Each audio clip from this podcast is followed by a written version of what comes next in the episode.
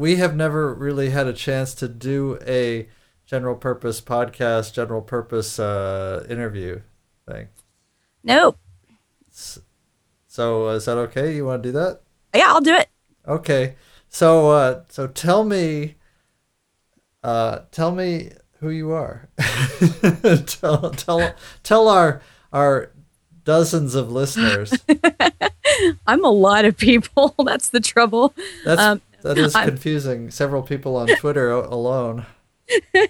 Yeah, you follow Friday'd me. Um, try uh, follow Ranger Denny and also follow Suspicious Den. No, I'm Denise Hudson, and I'm a musician and a writer, and um, a few people know me, and that is who I am. And I live in Texas, and I came from Zondor.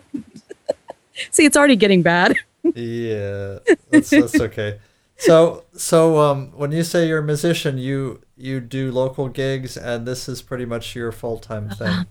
Well, I'm not performing very much, but I have been an Austin area musician for over twenty years. So, um, yes, that is what I do. When I make money, it's very, very nice. And but if I am looking to get paid, that is how I do make my my payment.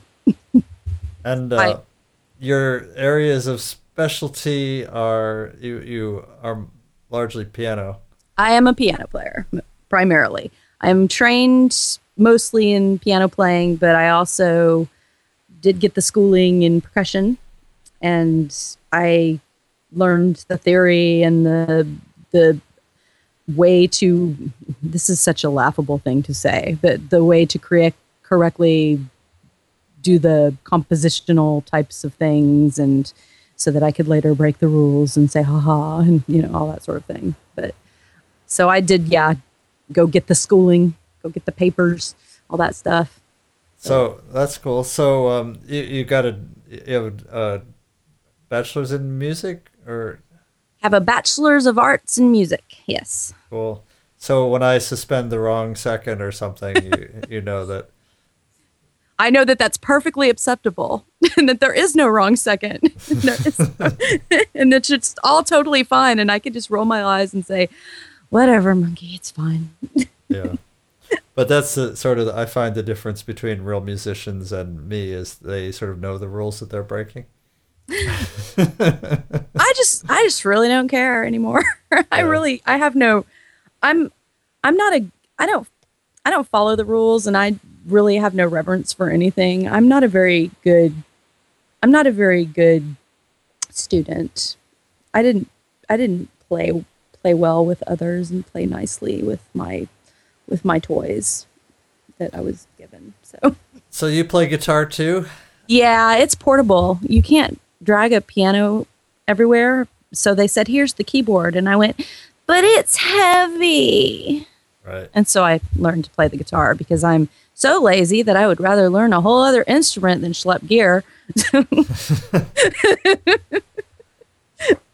Well, guitar seemed like, uh, to me, like um, if I learned how to play a broken down twenty-year-old Yamaha acoustic guitar when I was twelve years old, I could play uh, Rush's twenty-one twelve just like it was on the album. So. See, you have much more of a shot of doing that than me. much, much more. Well, because I'm not a good guitar player. I I reached my statute of limitations quite quickly. Well, you're a fine guitar player. I mean, for a accompaniment player and doing some creative little uh, little flourishes and whatnot, from what I've heard. So, one of my first guitar players that I worked with, um, he referred to them as cowboy chords, and. So that's kind of how I think of them. Yeah, that's that's the w- mostly open chords. Although yeah. a lot of a lot of musicians, you know, James Taylor plays mostly cowboy chords. You know, you don't have to when you're do- doing accompaniment playing rather than like solo finger picking or something. You don't have to do stuff for flash. You know, he plays them so well though.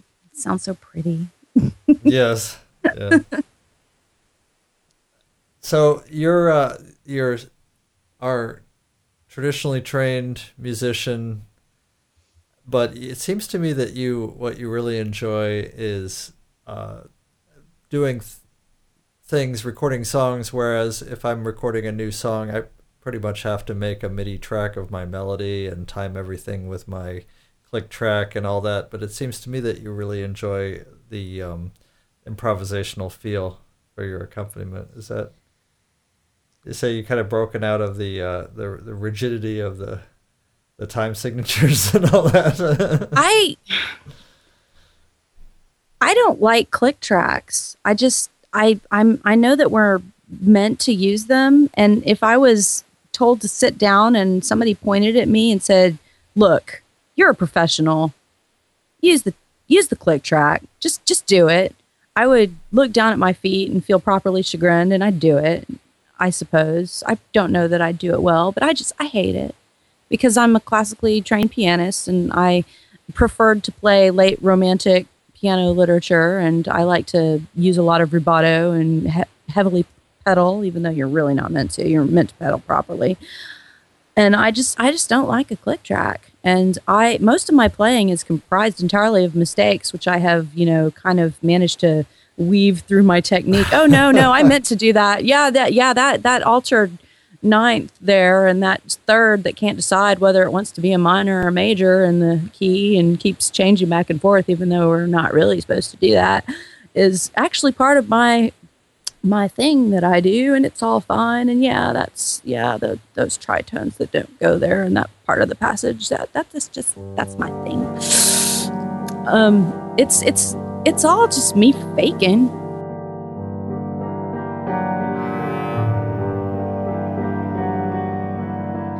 They tied our hands together that time we met.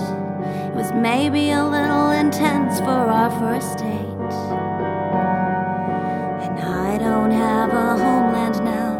No one's really from anywhere. I suppose I've heard the rumors, but I'm lying here undressed. My love, you'll be alright. You've reached a place of safety. Be careful, good night. Don't look behind your fears, for I have drawn a curtain right over the darkness. Here, come claim your home. Don't look for hidden homes. In the morning, I'm not shy because you're mine. And you say these things are all for me. And I don't put no stock in all the suspicious storytellings. When my mind is shocked by love, then you tell me not to walk on down the hall. For anything, for anything, for anything. My love, I thought I gave you all that you wanted. So now we'll go our way into the darkness. And you know what curiosity did for that cat.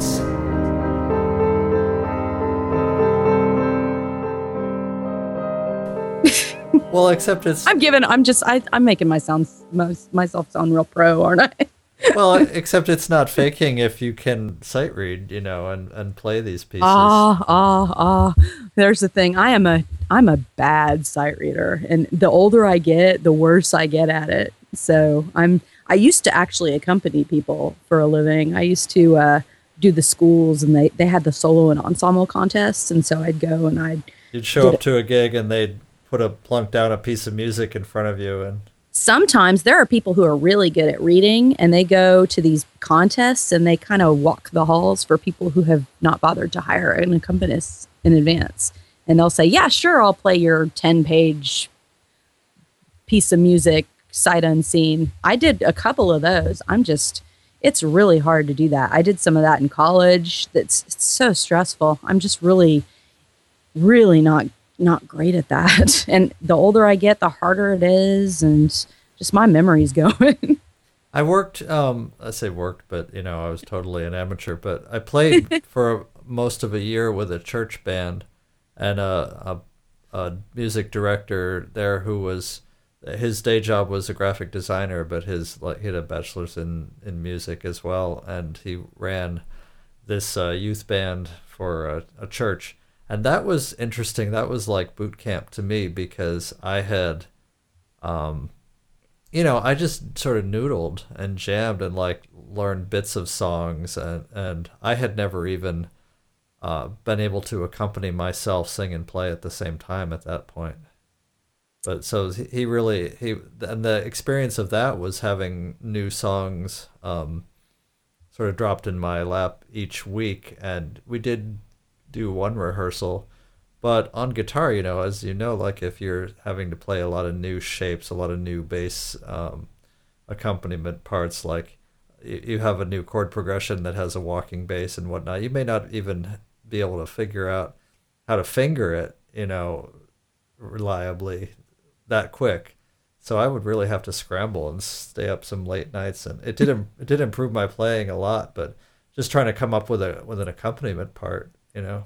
Well, that's the thing. The more you do it, the easier it gets.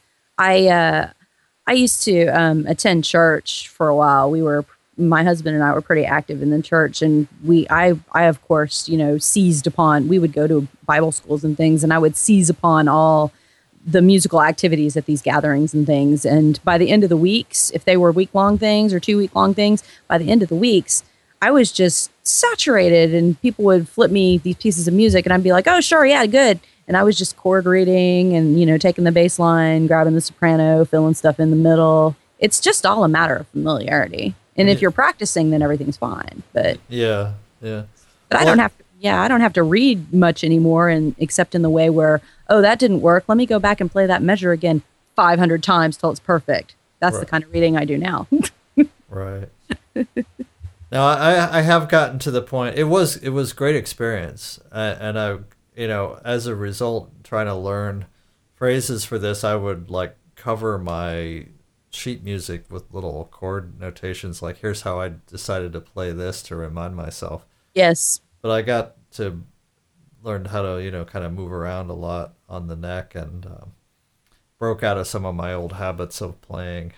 But uh, it was a great experience having having to play with a band, and I kind of missed that. So. Oh yeah, I just remembered something. I missed my very first Song Fu I ever find, signed up for, because I played in a pit orchestra where I had to write on my score and make notes and remember how to follow a conductor and do that kind of thing. That was the last thing I ever really did like that. Oh, yeah. And that was, which which Song Fu do you remember? It was three, actually. It was Song Fu three. I did I did a, um, a friend of mine did Dream Girls, and he got some friends to help him with his orchestra so the high schoolers could do it. And so he filled out his orchestra with some folks. And so I didn't get to do the happy song. I just, I was... I thought, nah, I'm not happy today. I'm not doing this. No. That brings us to the songwriting contest, which have been another great, uh, you would call it your insane addiction, right? And oh, yeah. I have a problem. A songwriting contest problem. How many? So was Song Fu, Song Fu your first, or were you? you were... Yes, that was my first. Well, it was my first in this. The, yeah, it, it was. Yeah, we'll just, yeah, we'll say that. But then it's been, um, uh, it's sort of gone. You were involved in Songfight and all it's, kinds of. It's prob- even, It's problematic. Yes. I don't even know what they're all called. You know, there's so okay. Few. There's there's song there's Song Fu. There was, and then we have Spin Tunes, and there's Nur Ein, which is part of Songfight, and there's Songfight. And there's side challenges that spring off of all these, both tiny, tiny ones and more official ones. And then there, I did one. Frankensong was one of those. There was Frankensong, and I did one contest that no one had ever done. That Nivius, who uh, is the instigator of Nur Ein from Songfight, tweeted one day that there was this little website called O M G Song Club. It's a Tumblr thing. So I did one round of that. I'm going to try to go back there and do it again, but I have one of my songs that I really like that hardly anyone knows about. I did with them. Um, I don't even know them, but I just showed up mysteriously one day and then just vanished. And then there's some other contests that I'm just slobbering about wanting to do, but just ran out of time and steam. And I'm constantly forming little collaborations and annoying people and then disappearing. And they're saying, why won't she send me my tracks? This is so irresponsible, but it's because I, but it's because it's because I'm it's because I'm compulsive and I have a problem. I I would never say, why won't she send me my tracks personally?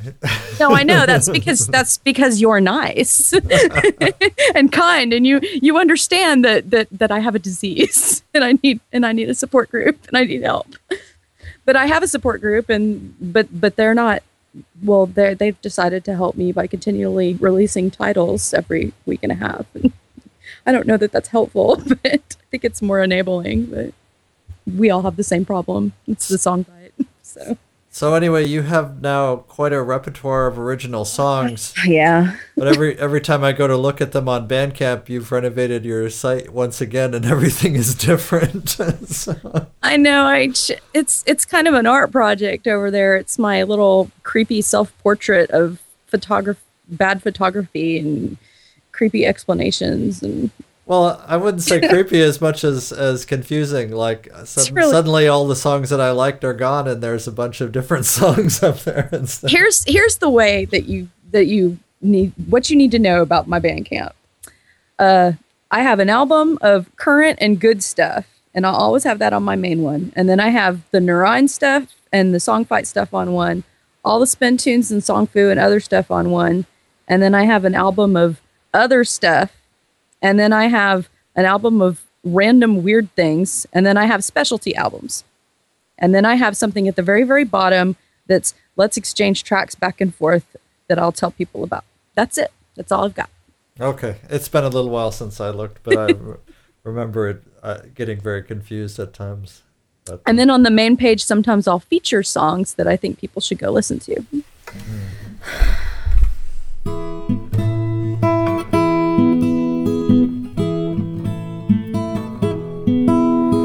Harry the watermelon believed in nothing but having water and seeds inside. He didn't care about existentialism like the carrots did. Harry, you've got to learn to open that mind. That's what his uncle Marvin the cantaloupe said. To Harry the watermelon. So what are you working on now? Right now, I'm uh, heavily involved in a collaboration uh, at Songfight, and I've pretty much just been releasing Songfights with uh, with um. It's called. We're calling ourselves Billy and the Psychotics. I know. It's fun. And uh, I'm mostly releasing, I've, I haven't released anything solo much at Songfight, but we've made every Songfight except, I think we skipped Ashes, which was a few fights ago, but we've made every Songfight since before the Songfight Live, which was in, I think, June or something. And I'm working on, um, I have a I have so much stuff backlogged for Joe and Duality that it's embarrassing. I've got stuff that I'm working on with uh, Alyssa Day um, because I said I got probably got her like far too excited about Spin Tunes, and then I totally dropped the ball on that. And I've got like three songs that I'm in the middle of mixing for her that are really cool, and they're just like sitting there going percolate, percolate, percolate on my desktop. I've done nothing. So I'm in the middle of all this Songfighting stuff. And I owe Graham something. Graham Porter, he we did the donut-worthy thing in Franken in Frankensong, and I've got stuff I'm trying to get together for him. And I've got I did send some other folks some things finally, but um, I've got some stuff I'm look doing for Nivius. Of I mentioned him um, the uh, Nur Ein stuff. That he did, started Nur Ein. I've got some stuff I'm percolating on with him. You, of course, know that I'm a problem child. Um, that the one time I ever did anything quick was when we had a deadline and I needed to get a Sherman's Lament out. I, I certainly understand deadlines. I, I have, you know what? That's actually, that was the reason pretty much um, for me for, uh, and for for jo- for signing up for Spin Tunes and Song Fu was that there was a, a forcible deadline, and um, it, you know, on the one hand, you, when you have to do a song and it's really rushed for a deadline, you feel that maybe it wasn't the best work you could have done, and maybe you'd like to go back and re-record it. But on the other hand, if I didn't have that deadline, I never would have recorded any damn thing. I just would have been. Uh, It would have existed only in, in space, you know? Yeah.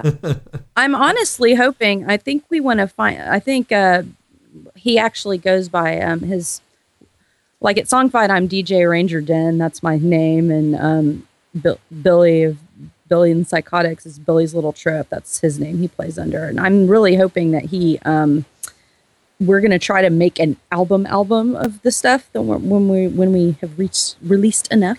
I guess. Uh-huh. That's that's the plan. That sounds great. But but there's no deadline for that. Yeah. See, and I've you know I've planned these things before, so. Right. But but I think I'm I'm hoping that that has enough momentum because there's these songs have a lot of momentum. This is I've never done anything that, well, frankly, that rocked like this as much as this has before. So this is a lot of rock. In this one, it's quite forceful. So are you singing? Oh yeah, there's I'm basically just sing. I play piano on a couple tracks of this. I've played piano on let's see one, two, almost three things. I've just sent a piano for this. I was a little nervous about that because my piano was really a typical Denise piano, and that's not really what this project has been. But I really felt like I was sending something more like I used to send in the other contests that I've done, or, you know, just a D J Ranger done thing that was all like sort of sloppy and didn't go with the beat. And I was thinking, what's he going to do with this? This is really messy, but I think it's going to work out. We'll see what happens. It does. It does tend to push uh, things towards a different style, but I, I, you know, it's, I like it. And I kind of wish that I could play like that. But I feel like I'm really just getting, um, I'm only now getting to the point where I can play on the beat, much less, you know.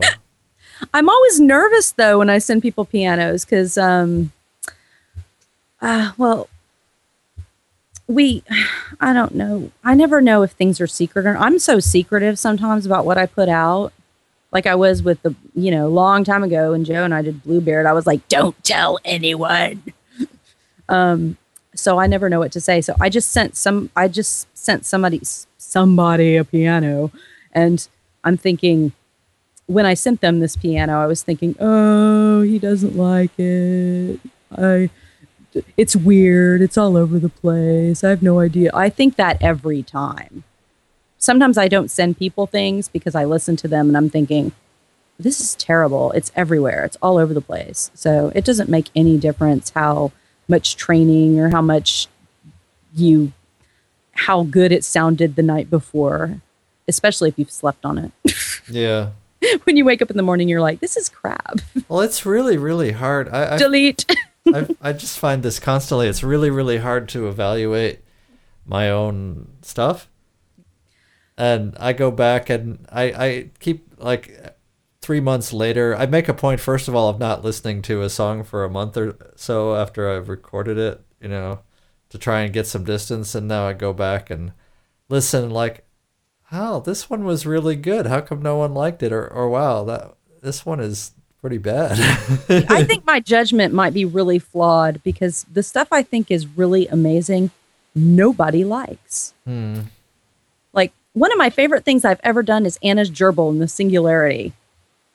Crickets are sh- chirping. Crickets chirp when it plays. No one cares. I'm not sure I, I've, I've heard that one, but I'll have to go listen to it. I don't know what you're going to do when you hear it because there's no singing. It requires a reading of the plot and the blog entry in order to understand it.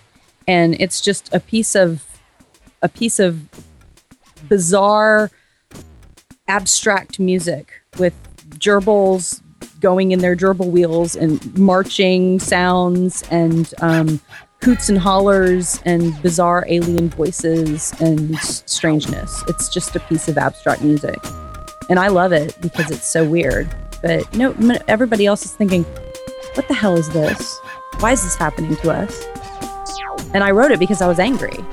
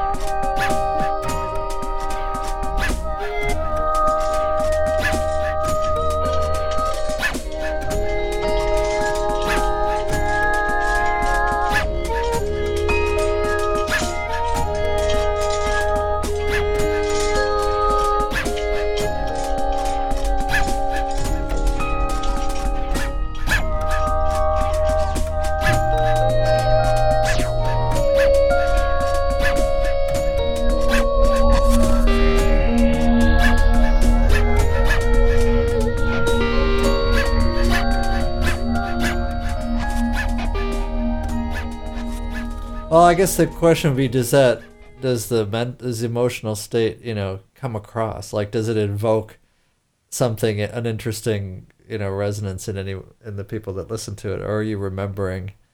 Because sometimes when I listen to my own stuff, it's like I'm remembering what I had in mind rather than what's actually there.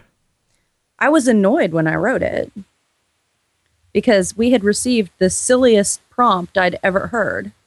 I was thinking, this is dumb. They'd said in Song Fu, they'd said, write a march. I said, what's this? A march? Write a march?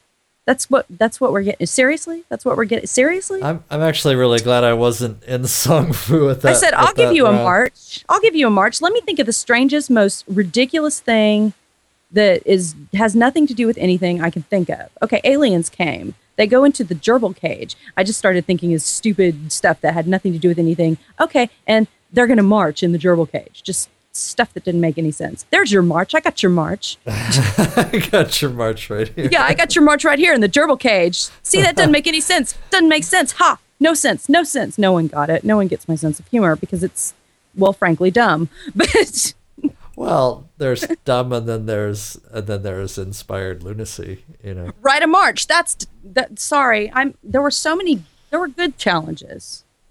Write a, you know, a song that doesn't rhyme was a good challenge. Of course, we failed, but no one noticed because I was, was clever about how I revealed Joe to the audience. So they didn't notice that he put a big fat rhyme in the middle of the line. Like, yes, it slid through. Yeah. So that was good. You got screwed in that round, by the way. Oh, well. Yeah, well, I, I you know what? I'm happy with that song because my three-year-old you should be runs around the house singing Dick Cheney, Dick Cheney shot a man right in the face, shot, yeah. his, shot his friend right in the face. Yep.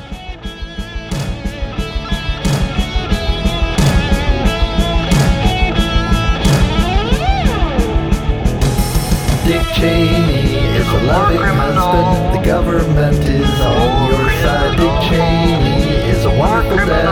Washington is your best friend. Dick Cheney is a man of his word. You're good looking and oh so well informed. Dick Cheney, Dick Cheney shot his friend right in the face. Dick Cheney, Dick Cheney, bloody hands and a rotting heart. Dick Cheney, Dick Cheney, your next undisclosed location will be in hell. So the the my my family loves it. So well, that's what matters. You have fans. I do. You got your fans. And they still sing Peabody. So well, Peabody is one of my favorite songs. I love. I love Peabody. Hmm. I so very much. It's one of my favorite contest songs of all time, and I was very proud to be on it.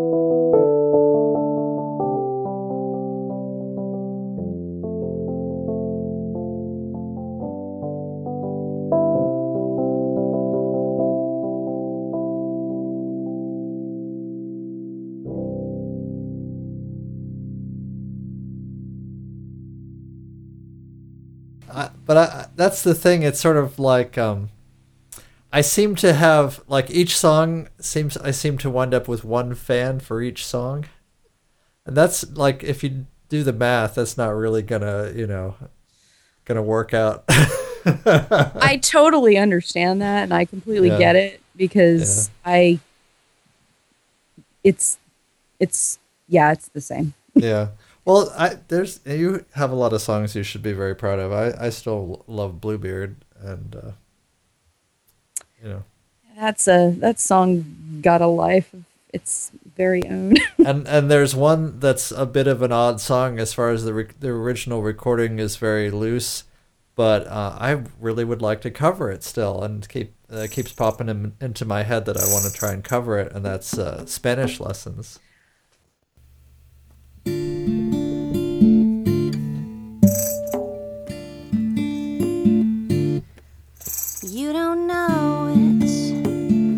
You're the subject, you don't know it, but you're the predicate too. Switch back and forth again with other people, switching places with you. Make a commitment to these sentences I'm trying to say once in a while. Baby, give me my way, give me some hand. Understand my take on things, it's not like I'm rushing you towards any Spanish lessons, not asking you for Spanish lessons for you to learn a foreign tongue. I just want to talk to someone that shouldn't be too hard to do for a human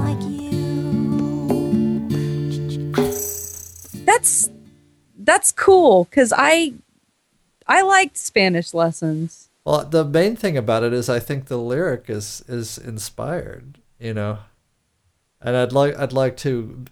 find a way to really capture a, a very uh, vigorous Spanish guitar, you know, flamenco guitar style with it. I that would be really good because I can't do that. Well, I I can't either. I keep I'm sort sure of. You could.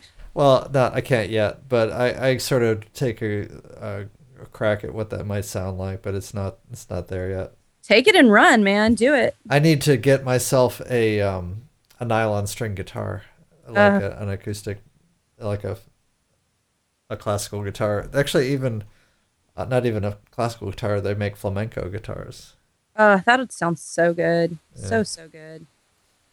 But so maybe, maybe I can work on that. But my, I don't know, my uh, time for, you know, Grace and I have all these things we hope to work on. We were again hoping to, to uh, come up with a, uh, an outline and then, and try and do NaNoWriMo, you know, Yeah, a book that you do. If y'all did a book, that would be so cool.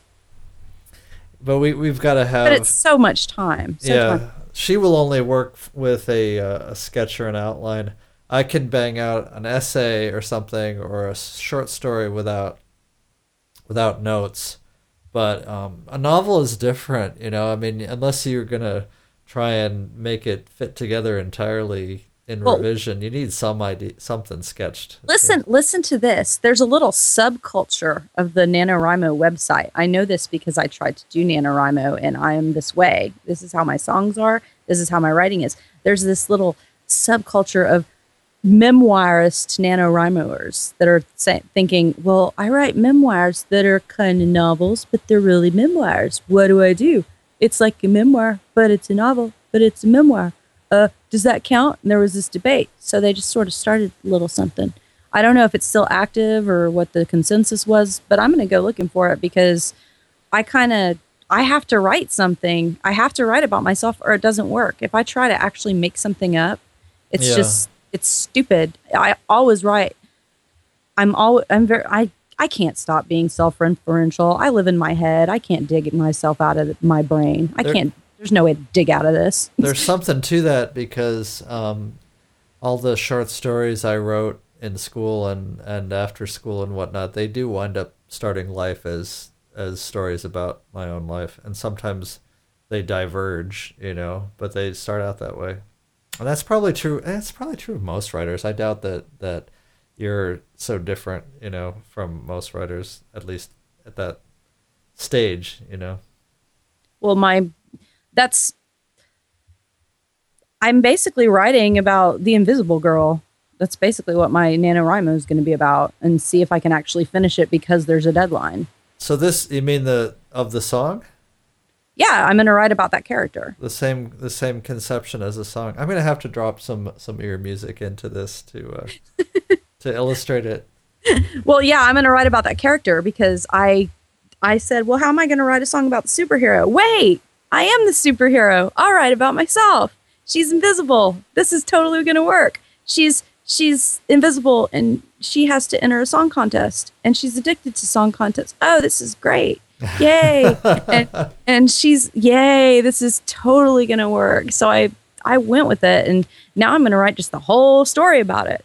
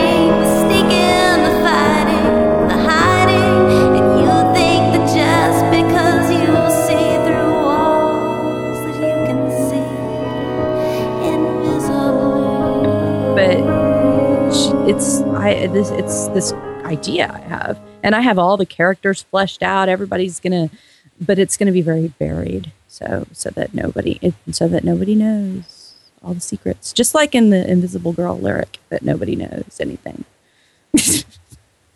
I'm so creepy. I sound like a psychopath. Well, no, I mean, I used to write stories that involved my friends and involved people I knew, and it's um. But you have to hide them. You have to hide them in there. Well, it's kind of hazardous. It is. You can wind up with people really angry at you. Or they're hurt because they're not in your story. Or they're hurt because they're not in it. Yeah, they say, um, I've had friends of me say, why would I want to hear a song that I'm not in or that's not about? I'm thinking, what? Hold on. What? What? Really? Seriously? That's funny. So when you so when you write a song like this, are you... I have to say, you, you uh, what went through my head when you were introducing yourself as a writer is that when I first came across one of your full-blown poems, I was actually blown away. I was expecting to read something amateurish and something, you know, beginnerish, and read one of your poems, and my jaw was hanging open. You know, it's like, so truthfully, you, I think I'm a better poet than I am a lyricist. Yeah, really, well, I really think so. Well, I don't know. I, I don't know if I'd say that, but I was I was shocked. I think, where did you learn that? You were a music major, right? Well, here's where I learned to write poetry. Yeah. Um, I used to have this. Well, those who know me from the Song Fu community and from T M A know that I had this joke about um, there's the twelve boys that I had a crush on, you know, and there are twelve individuals. We'll just say that I we'll just stop there. Um, that I had a crush on, and they would switch out, you know, because I'm so preoccupied. And that's just how it is. That I was this way since uh, since I decided I did not want to be a nun or a spiritual leader because I hit puberty, and you know what happens then. um, and then my thoughts turned to other pursuits, and so I had to start writing insipid poetry I think about I, my I, preoccupation I, with the with with things. And that's what happened. I think I could have been a great student if I hadn't been so absolutely obsessed with, like you say, other things. Well, yeah. When you look across, you know, aisle, the aisle, when you're, you know, there's the health movie on, and it's, the darkness descends upon the biology classroom, and you look across the aisle, and, you know, little Matthew Sweet. I just made that name up. There's nobody named Matthew Sweet. Um, and you look across and there he's sitting, you know, a catty corner to you, and he flexes his calf because he knows that he's being looked at. I'm sorry. That's hilarious. And, and you know, all of a sudden your you you your poetry little there's a p- poetary gland, you know, in your head and it fires up and you start writing, and you know, you hide your poem behind your little notepad, but you know, they know, they know. So then your poem gets read in front of the class. And what what is it with you and R. Crumb and calves? I don't know. I don't know. That's that's funny. Anyway, when so when you're when you're uh, working on one of these pieces, I, I've had this conversation a little bit with um, with Sean Hurley, who cranks out a lot of songs, a lot of original songs, a lot of really good songs. Um, do you are you starting from words usually? I've I want to okay. Go ahead, Jules. Just drop "that's what she said" in there. I know she's listening. Um, I do it all sorts of ways. She has okay. her one moment. There it goes. Okay. okay. We have a friend. She's she's a pain. Okay. All right. Um. Yeah. I've I've written the music first. I've written the words first. Um. I've written. Uh. I've written them both at the same time. I've uh, made the character and written a story about that character and had to read the story several times, and then the song has popped into my head. And the character sang a song. Yeah. Yeah. Or or the or somebody sang a song about the character, or I sang a song about the character. Um, I've uh, I've written a song. This is really sad. I've written a song because I felt sad and defeated and decided to quit writing songs. And I've been like kneeling. I'm, I'm kneeling in the bathroom, deciding that there's no hope, and I'm finished. And a song has just poured itself out of me in my tragic pathos. And this you know, is I've, a song to end all songs. Yeah, and I and I crawled out of the bathtub with wet, stringy hair, and grabbed a piece of paper and wrote, and then dragged myself to the piano and wrote. It's really, yeah. I'm not emo in the least. So I've written the song, and every, I guess that would mean that you wrote the words first and then the music. So yes, that's an answer to that. But I just do it. Um, me and uh, B L T, the Psychotics, me, Billy and the Psychotics, we say that the song decides how it's going to do it. Hmm. Okay. Because I, so far, I've almost always started with a lyric, and not, not that it stays, like I think I'm done with it, and, I, and I'm not going to change it anymore, and it usually does get changed some more in the process of recording, but I'll revise the lyric several times. It gets polished up until I think it's going to work for a song, and it stays, um, you know, the, the text may change drastically through a few revisions, but it usually stays mostly. It, sometimes it gets shorter, and it, it, um, gets chopped up to fit a rhyme scheme better, a little bit, a little bit better for the rhythm of speak of singing it. But um, I'm thinking that this this is not serving me well necessarily, because it's this, um, you know, in software you have the waterfall method where you design everything and then you implement it and then you run it. But in reality, it doesn't work that way very well. You often have to cycle back through and. And all that. Well, you might you might be a song designer, and you might just need to have time to perfect it that way. I mean, there's no. I've learned through all this that there is no correct way to write a song. Everyone's different. Mm. But I, I I always call them the song fairies. The song fairies did not visit me because I was not kind to them. That's what I say. I'd say something like that, or the song fairies took my song away because I decided to go to bed and not stay up late, and you know. So the song fairies might decide that they like your way of organizing things, and that you're you're being a nice, calm fellow, and they want to come visit you and hang on your structure or something. So, but it's the sort of the the way I've um, not managed to do it is by a lot of people seem to start with a riff. Ah, uh, and I will. You've some, never I will, done that. No, never. Like it's never a song's never popped out of a riff. And, I, and I, I don't know, maybe I'm, maybe there's no, like you say, there's no wrong way to do it. But, have you ever um, tried that way? Yeah, yeah. Hmm. But I mean, some usually what'll happen is I'll be able to come up with a riff hmm. on t- like once I've got, especially for accompaniment, once I've got a melody. Like, um, like. Have you ever le- put a riff into a previously existing song structure? Well, Leaving Ann Arbor, like I, I had uh, the lyrics, and. That ukulele riff was something I came up with to go with the lyrics. Ann Arbor, you haven't got a harbor, but you've got a big arboretum and enormous university. You've harbored me since I was twenty-three. But now I'm leaving Ann Arbor, packing up my apartment, and share my regret, but regret's not my department. It's been a fun lifestyle, but Ann Arbor, I just can't afford to love you anymore. But a lot of, an awful lot of people seem to noodle, and then a riff pops up, and bam, they have a melody and over a riff. And the advantage of that, I think, is that it's sort of like um, the music is more likely to be catchy on its own. Mm-hmm. And um, I don't know. It's uh, it's interesting. I, but part of that is just, I think it's, you'd think that if you can play a song through perfectly, that when you turn the recorder on, hit record, you ought to be able to play it through perfectly again. But uh, that rarely that happens. I, that, that I don't, I'm not a believer in, because I, well, actually, now I've been in this uh, very long collaboration with Joe, and I just heard it in the last week from B L T. It's okay. Well, just play it again like that. I'm thinking this is it's, it's, it's it's not going to happen. I can't do it. It won't happen. It so doesn't. I'm quite hoping work that, like that I'm hoping yeah. that they both mean that I can play it in general like that, and that when I completely deviate from the pattern in the middle of the measure and drop the completely different notes that I'm going to drop. Um, usually what that does mean is that I've done something ridiculously cool at the very, very end of the song, or I made something that made a hook somewhere, and I have to do it that way. Yeah. But everything else is up for grabs. The problem is I don't know what that cool thing was that I did. I have no concept. None.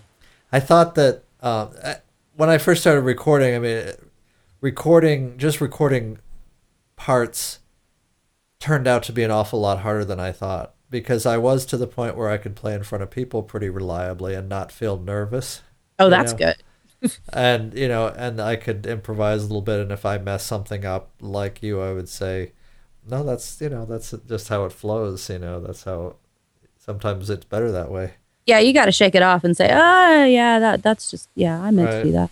But um, it, it's still shocking to me sometimes how, uh, how many times I can screw up a simple bit into a re- while recording. If you keep screwing up that bit, though, maybe the Song Fairies want you to. That's a good point. See, I should, uh, this is this is the Song Fairies again. That's that's how they come up. Hmm. Yep. And or, or maybe it just needs. I just need to approach it differently. Like, uh, so do you do you ever uh, set yourself bizarre challenges? Like, I. Really, I have a piano idea for this, but I think it might be more fun if I said that I'm only going to play it on car bumpers with chainsaws or something like that. This isn't a bizarre challenge, but I in Nur Ein, I said I have to enter all the song fights at the same time. That was stupid, and I did it. Um, in the Nur Ein this year, I also said that I had to, I had to be revealing. I had to, I had to be. Uh, Personally, I, personally revealing?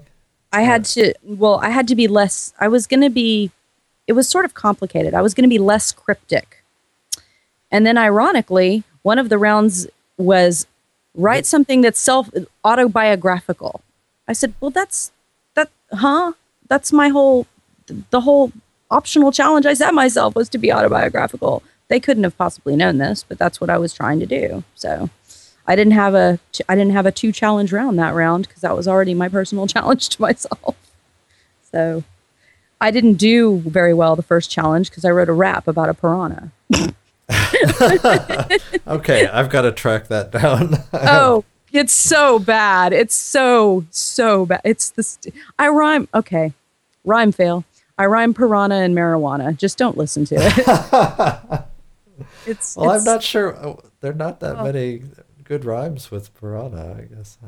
Um, I found them all and put them into one song. yeah, yeah. Yeah. There are not that many. You are correct. Well, I'm, I was very proud of, of rhyming, uh, you know, of making deliberately stupid rhymes, you know, and, and broken rhymes like uh, Ann Arbor. You haven't got a harbor, but you've got a big uh, arbor. Read them. I mean, it's it's deliberate. That was classic. Well, it's it's dork, I loved it. But it's deliberately dorky, you know. So that was so cute, though. All right. Well, it's wonderful. Anyhow, so um, we still ha- we you and I had this uh, sort of vague plan. Oh yeah. Which is still a vague plan, sadly, because life intervenes in so many horrifying and surprising ways. Oh yeah. uh, to um, to bring uh, Joe to America. Oh yeah. And drag him around until he's stunned and and, and bludgeoned into. into compliant submission, and then drag him into our respective studios and say, okay, now we're going to record an album. Or Good some- thing mine is portable. so. Or something like that.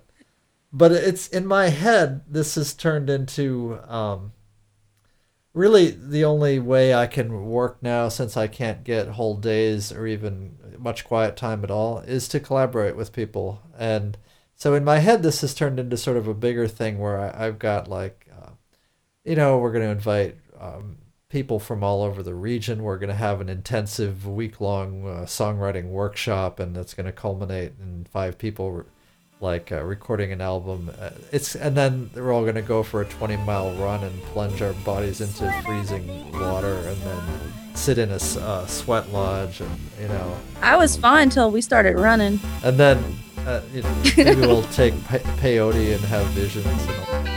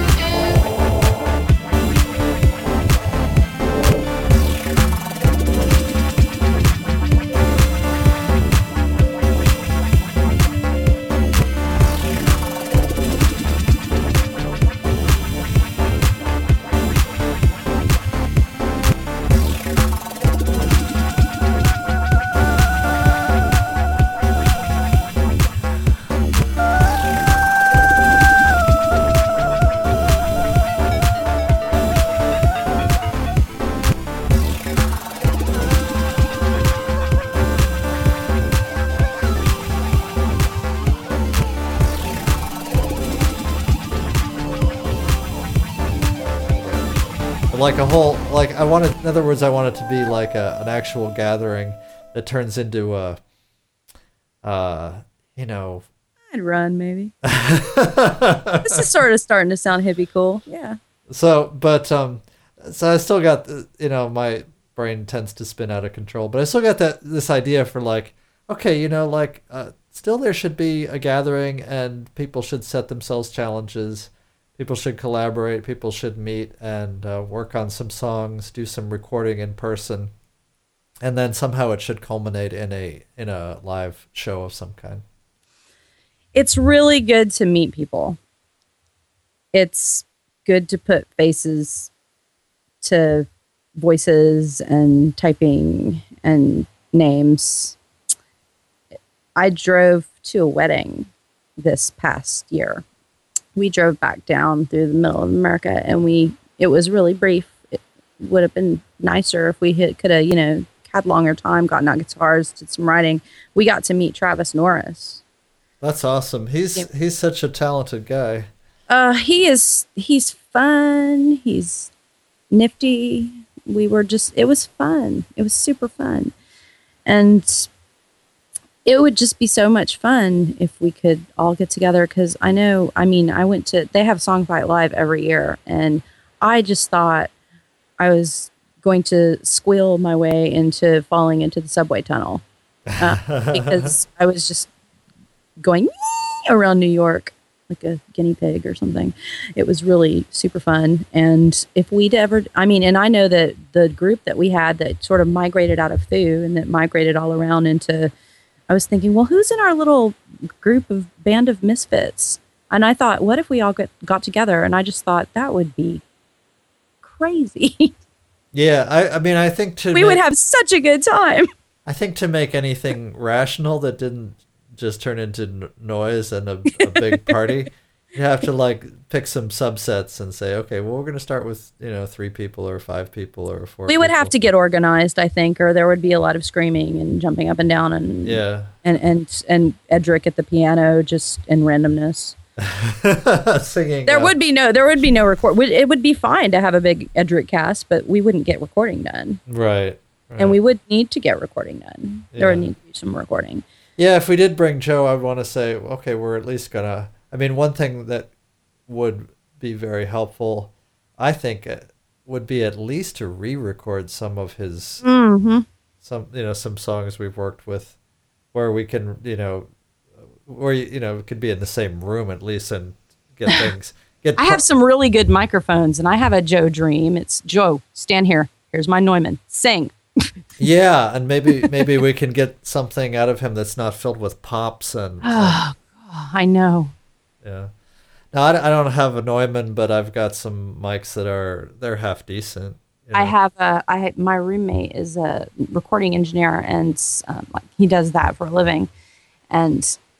He, uh, we've done some trades. He's he gave me another mic for my birthday and once, and so I've got a couple really nice microphones. And we, I did a save up swaps and stuff, and so I managed to get this really really nice microphone. So I have one really nice microphone, some other really nice things, and I've got a little respectable s- studio growing up around me. So yeah. just the. Own, so it's it's kind of exciting. How's your how's your uh, sound treatment now?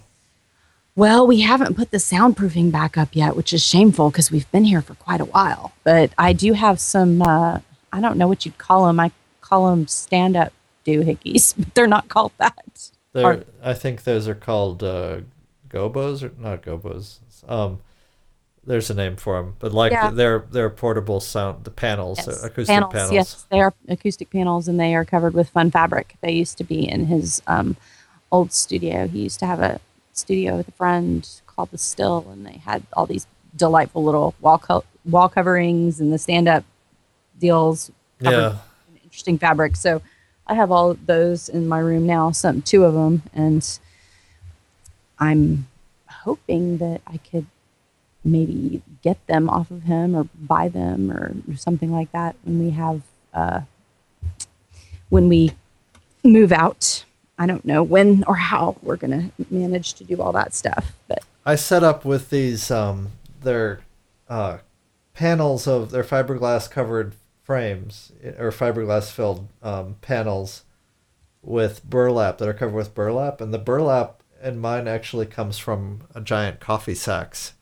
Really? Yeah. So they're. Does it smell like coffee in your room? No, but they're they're printed with. Uh, there's one that says one hundred percent Kona, Kona Coffee Farmers dot org, Hawaii, U S A. Uh, Kona coffee's delightful. And then there's uh, one that has a rhino. It says Tanxi Rhino. I think it's Kenyan.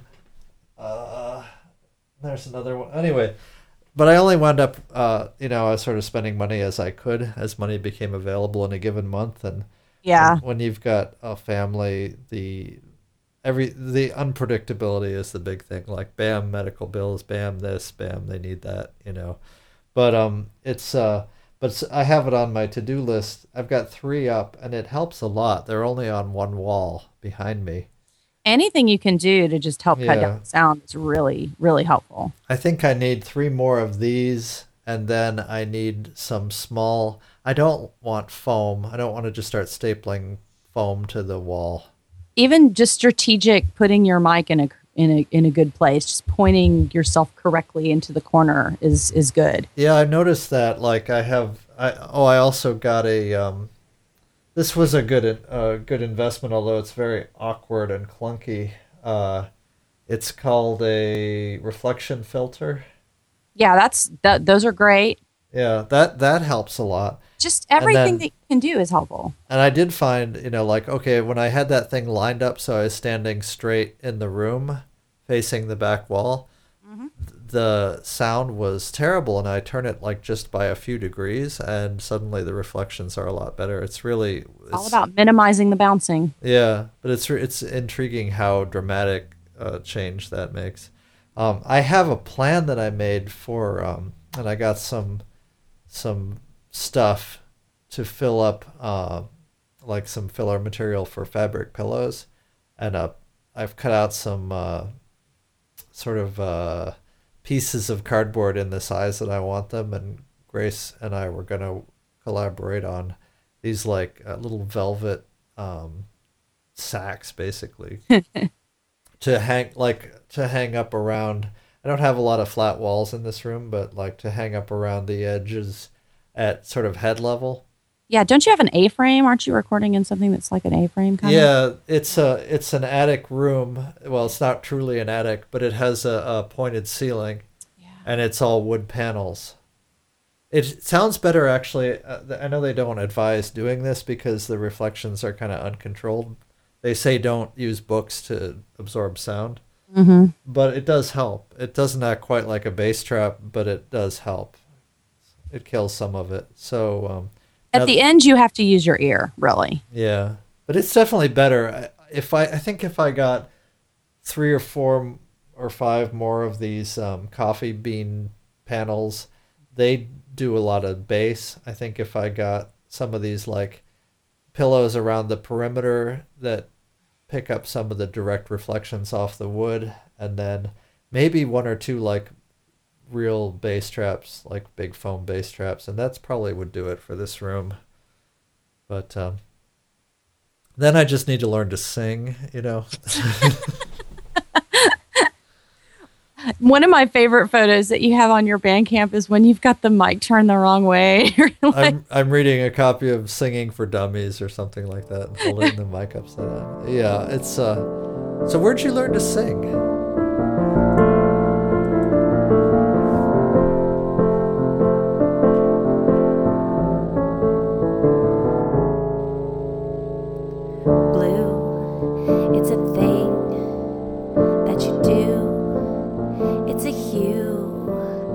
Pretend that you suit when you know all too well that the pain at the end of the day would be better suited to a black and a coal that shakes your spirit away.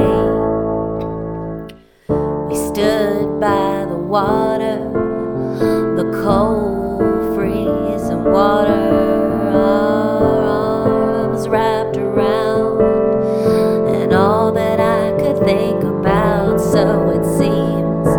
Do you dream of the sound of the ocean? 'Cause now it's the loudest thing taking me down, and you're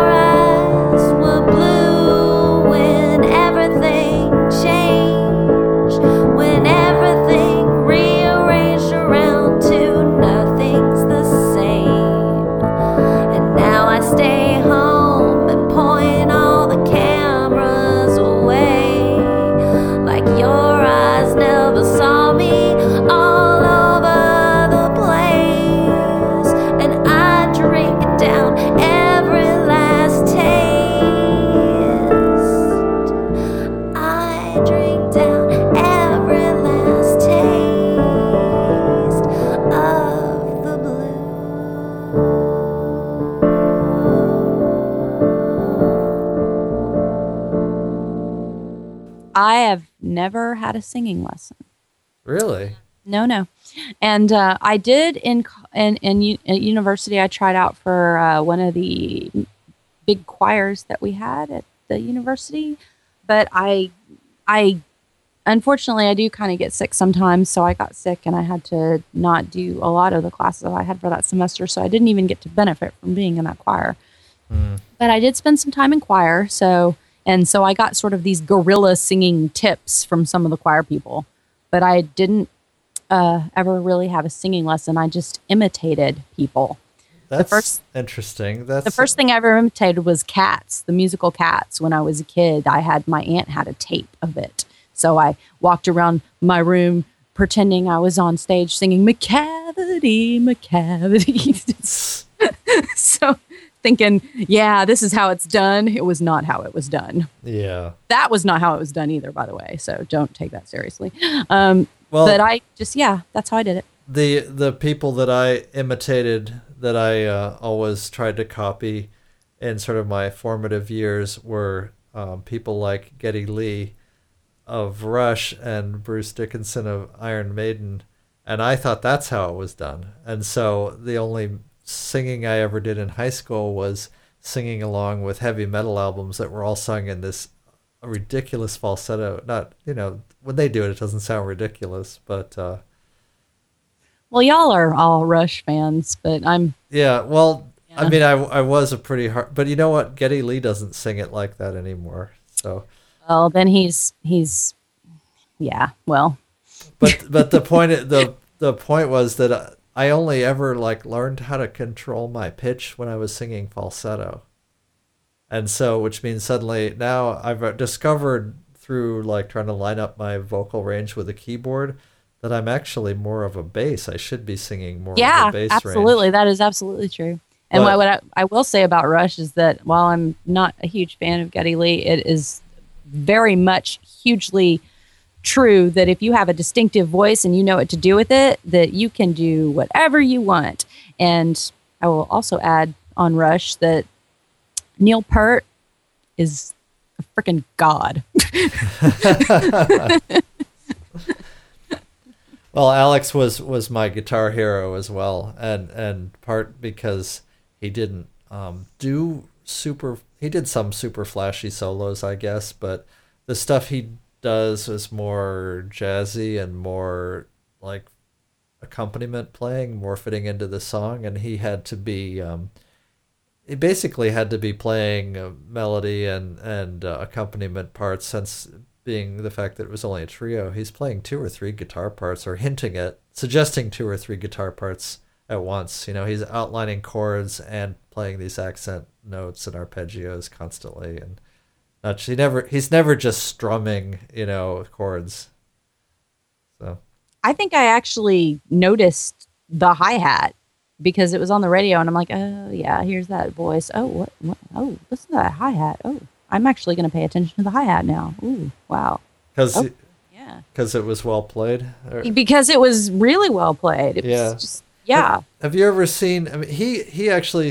I think he went through a stage where he kind of realized that he wasn't as trained as he wanted to be. This was sort of after his all round of personal tragedies and everything, and the band was on hiatus for several years. But he basically went back to drumming school. And he learned. He learned. Uh, um, I don't. I don't even know enough to tell you what kind of stick technique he learned. But he started from scratch with his stick technique and learned how to play a snare all over again and everything. And and then he uh, recorded an album. If you haven't seen it or heard of it, you can uh, look on YouTube called uh, "Burnin' for Buddy." Oh, wow. Yeah, I've heard about this. Where he does, uh, like he plays, there's a live uh, recording of him playing Cottontail with a whole jazz big band. Jeez. And it's impressive. You know, it's it's really impressive. Like, you know, his like his big drum solos in their tours and Y Y Z and all that stuff. And uh, that, you know, that was always cool. But hearing him do a... a do real jazz drumming in the in the vein of, of Buddy Rich is more impressive to me. Well, jazz drumming, you you can't be a slouch in order to do that well. No, I mean, I, yeah, it's hard. It's hard to be a good jazz drummer. It's it requires it requires serious technique, and if you are willing to study it and put in the time and really, I mean, yes, you can be a natural at it, but.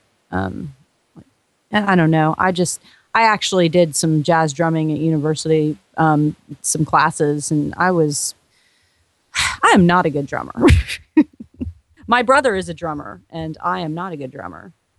And it is way too hard to think in that way. I, I do I, it with fingers, not with limbs. Yeah. I don't I don't really know anything about uh, drums except that I bought a snare drum and I gave it to Isaac when he was uh, playing in a high school band, in his in his school band. And recently I took it back from him and brought it up in the studio and tried to... Oh, I also have... I've done... My drumming performances have been at protests on an upside-down uh, peanut butter peanut butter bucket. But um, so I've been trying to apply the technique that I learned from banging on an upside-down peanut butter bucket with real drumsticks to a snare drum that I stuck in my studio, and that was the origin of, of one of my songs. That's that's fine. Just let your drumsticks fall, kind of buzz them and mix it up, and then just make it smooth. That's yeah. all you have to do. It's your drum roll. That's a drum roll right there. And I... But I'm sure I'm not even I'm not even holding the sticks in the way that a drummer would recognize unless it was to point and go, "Oh my God, what the hell are you doing?" If if I could if I could learn to be a percussionist well enough to convince a university to accept me into their program, you can learn to be a percussionist hmm. because I was not that good and they let me in to study with them. Right. It was mostly because I had good ma- because of mallets, because of xylophone and the marimba and all that stuff. I'm just anything with battery percussion I just struggled with. And because they had you had to do ridiculous things like, you know, mount a triangle from two hanging uh, butterfly clip or those those triangle clips and, you know, play all these crazy rhythms on the triangle with two triangle beaters. And so you had to be willing to do all these bizarre things in order to get into the percussion program and play all this orchestra repertoire. And I did that, so in I went. It's Isaac, hard, some of that stuff. I believe it. Isaac got the job playing um, timpani. I think it was largely because he was really tall and, and handsome, and, and they had him stuck back like it, behind the band to look impressive, you know. But I'm no, he, he's okay they're... with timpani. He's he he got so he could play it okay, but he never, like, I don't think anyone ever really taught him, you know, here's a true timpani technique. You know? Timpani is actually sort of difficult because you have to have a good ear because there's all these pitch changes during the songs. Yeah, yeah. You have to tune the drum sometimes during the during the piece, and that sometimes gets pretty hefty. I, I don't think they, well, having heard the, the high school band, you know, there are good high school bands and there are good high school bands, and and I don't think they bothered with uh, tuning them to begin with, personally. But I don't know. His uh, his his previous band, the the uh, Ann Arbor Community High Jazz Band, they were actually quite good. And uh, his first his stage debut was playing uh, upright bass, playing uh, "So What." So that's fun. And I was impressed. I was expecting him to. To just like be a total pratfall, like, "Oh, that was great, Isaac." Uh huh. But he, he, they did pretty well, and uh, their upper level bands are impressive. Like I, I can't play that well, you know. They have some kids playing jazz guitar that are way better with their technique than I hope to be. You know, they have to. They're indoors. They have time to practice because you have to. You know, you're all inside because it's so cold up there. What else are you going to do? It's freezing up where you are all the time. Not, not all the time. It can be know. also uncomfortably hot, too. Well, yeah, you don't know about that. Are you you have A C on now? No, it's not that bad. Um, it's I don't know what it is. It's probably in the I don't know seventies or sixties, maybe. See, I have no concept. I'll tell you. Actually, I have. There's an app for this. This and everything. I just got a text from somebody who's at the Anthrax concert right now telling me that they're, it's seventy-four. seventy-four, it's the perfect temperature right That's, now. That sounds not bad. seventy-four is my ideal temperature. Is, an, is Anthrax is still exists? Not in their original lineup. I think that it's, uh, I don't remember if it's the guitar player or the drummer who is different. I think it's a guitar player. I'm were you... Sure. Wh- should know. What kind of music were you a f- fan of in high school? I mostly played classical music, and my brothers would listen to metal or very hard rock, and I would also listen to the radio, and I knew every T V th- sitcom theme most of the commercials and everything that was played on the radio. So every time the eighties station is on, I know all the lyrics. All the lyrics. Everything. Excellent. And my husband and I have started playing a game. We have yet to realize this game, but he decided that when we drove into the driveway, I have to cover the song that is playing when he arrives in the driveway. You have quite a, actually you do, you, you were, um, you have enough of a repertoire like on hand that if someone said, okay, we need you to show up at this gig tonight and play for two hours. He told me once you, you could pretty much pull a show out of your butt that way. That happened. That happened. Actually, uh, one of the people that's a songfighter, he also was in Spin Tunes. He, um, his wife needed somebody to come and play. And I said, oh, okay. And I grabbed my guitar and I played for a few hours. I don't know how long. I made up a song there while there because I ran out of material. I wish I could remember it. I just played random chords and I started singing about, uh, I think it was something about... Uh, a gerbil? No, I, w- I should have sung a song about a gerbil. A- alien gerbils. It was like that time when I was playing that one, um, that one when I did that one webcast and that guy came in and I wanted to leave because it had gone on for way too long. And so I started singing about tacos. It was that sort of thing. Ah, the taco song. Yeah, that was, that just got out of hand. And, or when that, when the troll came in and I started singing him the song about, because he thought he was like the guy from Chips or Ricardo Montalban or something like that. He, it was like that. Anyway. You know, and you have to make up songs when you, during those occasions. But I, I That's so. I think a lot of what I'm, I I starting to feel like a lot of what I'm lacking in being able to um, work around riffs and write songs more quickly comes from a lack of live performance experience. And you that's, just have that's to, really what I need to be doing. Is, you just have to be able to, you know, not care and just, you know, be really inside your head and have no shame. Pretty much is it. Yeah. Yeah. You know? Well, I, taking- I did get over my basic stage fright. I mean, if you put me in a cafe with a guitar and, and said, sing a song for these people and they're all going to glare at you, I, I could do it, you know? Yeah. I, and, and yeah, have having abject fear of running out of material is good too. That's, I don't have, it's, I always find that, you know, if I, um, I've gotten a song polished up to play, but if I don't play it for three months or so, and then I go to pick up the guitar and play it, I can't remember what the hell I was doing. Well, I didn't want to play stuff I didn't know, but I also did not want to repeat material. So I would rather have made up a song that they didn't know that I was making up than play a song and mess it up. So I made something up. That sounds that sounds like a, a good approach, like uh, all uh, all art born out of pain and suffering and, and terror. Also, also John Eric wasn't there. So he, you know, there was no one there that was going to look at me and go, really? Seriously? Come on. Really? Because any of the people that I regularly hang out with on the internet would have immediately known that I was making something up. Like if, you know, you had been there, or Joe, or any of the song, especially any of the Songfight people. I have this, I have this thing I say to my husband all the time in the, in, in the car. I usually say it for, my favorite one is the R E O Speedwagon song, the the um the crawling on the floor and smashing through the door and throwing away the oar and the if I ever wrote a song like that, I would get filleted in reviews. You would, played dead but you never bled. Yeah. Instead you lay still in the grass, all coiled up in his sin. That one. Or I'm gonna sing a verse with only these notes and it's gonna be a hit song. And if I entered it in Songfight, I wouldn't get tapped even though his song is too long. Chorus, I went to the desert on a horse with no name. Right. I mean, come on, really? Seriously? Yeah. I, There's your hook. I got your hook right here. I, actually, that's that's funny because I there's um their songs are on my list of songs that I am trying to learn and play, mainly because they, I'm sorry. Do you like Horse with No Name? Did no, I no, but but mainly was it? A, is that America?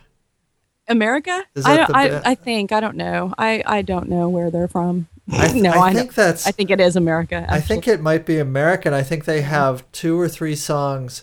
and each of them has two major seventh chords. And I, and it's like it's it's just two ma- there are two chords each, or maybe maybe a break part, you know, a breakdown part or a chorus part or something. But they're like two major seventh chords, and they sound uh, arty, vaguely jazzy and arty that way. And that's the song, and that's their shtick. But they also, uh, the guy from America and the band America recorded all the songs for the uh, Last Unicorn movie. There's a movie called The Last Unicorn? It's an animated adaptation of the Peter Beagle book. Really? Yeah, and it's it's Is been it cute. It's cute and funny and weird. You'd probably like it. I want to see it. It's uh, and the uh, the news about that is that um, there's a, like a restored edition, and Peter Beagle for it came out in the seventies actually. It's it's oh. or maybe eighty something early. I'm eighties. A little behind, huh? It's, I should have seen that when I was a kid. It's been around for a long time, but um, the uh, the news about it is that uh, Peter Beagle only just recently got paid for all, all these years of royalties, and he's been in a long-running like legal dispute, unable to get the company that owns the rights to the film I'll to cough that. up to cough up like thirty, forty years of. of royalties and, and performance, you know. For crying out loud. so. Yeah. But I, I guess he finally, they finally came to some agreement, and he's getting, he's now uh, getting paid for for all this. And they're probably going to re, I'm hoping they're going to uh, re-up the movie. They're going to, like, um, fix some animation and fix some deleted scenes and stuff like that. And I'd like to see them work on the soundtrack, because the recordings that are out there that you can get on D V D, like the tape is stretched, you know? Yeah, yeah. And so um, it sounds, a lot of it sounds pretty bad. You know who sang on, uh, oh, one of the songs goes, "Now that I'm a woman, everything has changed." And the, the woman singing it, I think, is Mia Farrow. Really? How cute. Except that that recording, uh, I think, either her performance was terrible or the tape of her performance was really badly mangled, because it's uh, like it's on Verispeed, you know, it's all, it's all over the place. So I hope maybe they can restore that. That would be good. But there's some other, there's some really cool music in that album. I like it, at least. But it's this very... Uh, It's this very America sounding. Yeah, I'll have to I'll have to drop in a clip or something. I'll see if I can do that. Yeah, do it, do it. Okay, all right. Well, I think um, do you have uh, you feel like we've uh, had a good chat? Yeah. You wanna you wanna give any shout outs, or uh, you wanna you wanna pimp a gig? Well, what do I wanna do? I have anything to pimp? I'm thinking. Um... Uh, I'm just in the middle of making so much stuff right now. I'm that's not just not ready to go. It's, and then in a month from now it will be. There's probably going to be a website going up, and I'll I'll I'll want to say go to denise hudson dot com, or you know the. Well, the, me- Meanwhile, the best place to find your you is on Bandcamp and on. Yeah, I do have a blog. It's Philosophy with fries dot wordpress dot com, and I make lists there and write about nothing. It's kind of like the Seinfeld of blogs, really. and it's, it's I will say that I do read your stuff, but I find myself scratching my head and going, hmm. Sometimes I'm just being moody on there. Sometimes I have actual information, but it's very rare. And but coming up soon, I'm going to start having pages of information that redirect to actual places that you need to go, because I'm going to need to start making a band website for uh, Psychotics. And that's going to be pretty important, because usually band, um, Songfight bands don't have a lot of, here's our website, this type of thing. And we're going to try to get it together. We were talking about that. We were just chatting about, well, maybe we need to get something going. I don't know. So, so, like, so if some random listener, one of the millions that are going to be downloading this file, uh, would like to find you on Twitter, where would he or she look? I am Ranger Denny. Two N's. Yes, and um, oh no, I don't overtweet in the least. And also Suspicious Den. Yeah, Suspicious Den. I don't have um, Suspicious Den will not follow you back, and she's ornery. And she probably, if you do tweet her, she'll be unhappy about it. Yeah, and she'll put you on a list that's, I track you. Okay. So, all right. Well, you know what? I think that uh, we are going to be trying to work something out, and we may start small, but if we can get uh, a handful of people um, at the Potts house for uh, a week or a, even a long weekend to start with, Um, that could be fun, and then we find out that in person we can't stand each other, and then wind up retreating to our little little uh, uh, online caves and writing yeah. nas- nasty notes about. We'll write really good songs about how we don't like each other, and hopefully they'll be cryptic enough that no one will know, and we won't tell each other where we hid the bodies. And um, excellent. Yeah, that was pretty creepy. Um, All right. And in a month, when I accomplish something really cool, just drop somebody's sexy voice in here and says, you can find Denise's latest project at blah, blah, blah. So, and yeah. anyway, but I need to go, uh, I need to go and then upload uh, this, and uh, I need to record some songs. And I, Do I think it. I need to see if the family is back from Chuck E. Cheese and if we're having a birthday party or not. All right. Thanks a lot, Denise. Take Thank care. you. That was fun. Okay, okay. Bye-bye. Bye-bye. I've been playing this guitar, making stuff up for my show, and I am hungry for a snack. I've played some songs, you know, on the internet all day playing piano, and some other stuff I just made up, and now I want to roll some yummy stuff into a warm tortilla. So it's time to go say adios, it's time to go away. Oh, won't you hear the people say, it's time for tacos. Then he says it's time to go, it's time for tacos. It's time to leave the show and get some tacos. Tacos. Now it's time to go, my tummy knows it so. I have got a tasty plan to go down to the taco stand, maybe get something cold and fizzy in my hand. I like the tacos in this land. I want some beans and cheese and some lettuce and tomatoes. Maybe stuff it awfully full of baked potato and some bacon or chorizo.